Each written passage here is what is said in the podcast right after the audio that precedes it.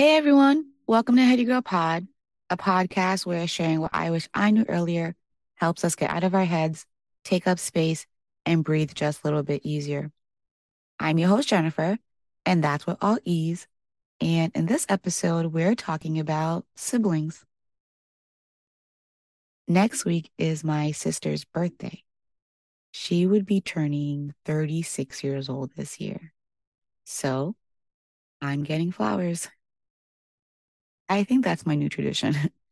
like my Mother's Day pedicure and my father's birthday dinner, I got flowers on my sister's birthday last year too. So if you've listened to the two episodes before this one, with Mother's Day last weekend, with my dad's birthday last week, and now my sister's birthday next week, you can probably assume the month of May is a lot for me. It's not terrible. It's just back to back trying to keep the memory alive of people that no one else really talks about, which I get. It's my parents and my sister.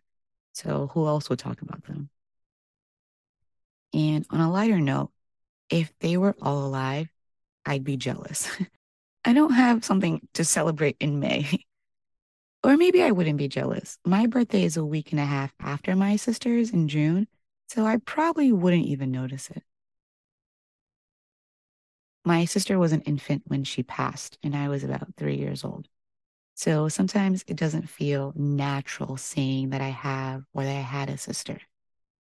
I grew up with cousins, but I think of myself as an only child sometimes, most times. And because we were both so young, there really, really aren't any memories. I have one, maybe two or three pictures, thankfully, of her, but obviously nothing that would show what kind of personality she might have. So, like my parents, I can go back to sitcoms and make up a version of my sibling relationship with her. And even though we weren't twins, Sister Sister comes to mind. Maybe I'd be the nerdy, introverted sister, and she'd be the social butterfly sister, right? A balance. Or maybe we'd be the same personalities, liking the same music and clothes and boys.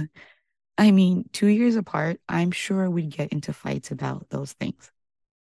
But just like 90s sitcoms, it'd be over in like 22 minutes it's weird when I think of my parents. I don't think I would be a better person if they were still around. But I do feel like that when I think of my sister. I think if I was a big sister to someone, I'd be a better human. Not that I think I'm a bad human now. I just think a little sister would make me better for her, especially if our parents were still gone and we just had each other. Would it be the same if I had a little brother instead? Yeah, I guess. But sister, sister, that just feels different. Siblings is a weird thing for the most part, right? Living the same life, but experiencing it differently. Different perspectives, but a forever best friend. I imagine she would call me for advice and I would call her for some too that we would talk on the phone for hours. And yes, even though as an introvert, I'm not a phone person, it would still happen because she's my sister. We would be each other's secret keepers and weekly dinner dates to catch up. Again, I'm sure if she was around, she would be a regular human with human flaws, and maybe that wouldn't be our story. But my brain, my story. I typically don't think of myself as someone's big sister again, right? But I've been trying to include her in my processing recently because she did exist. Even if no one remembers her, or even if she didn't have words yet. Like that saying, if a tree falls down and no one is around to hear it, did it still happen? Um, yes. I'm going to keep her memory going, just like for my parents. Not only am I someone's daughter, I'm someone's sister. This month of May, it's me remembering each of them individually, but also as a unit. Reminding myself and whoever else will listen that they existed. Even if it's just with a pedicure, a dinner, and some flowers. So, yeah, that's what I wish I knew earlier. Everyone's sibling story is different. No siblings, or whether you're close or distant, or if they're alive or gone, that relationship is important.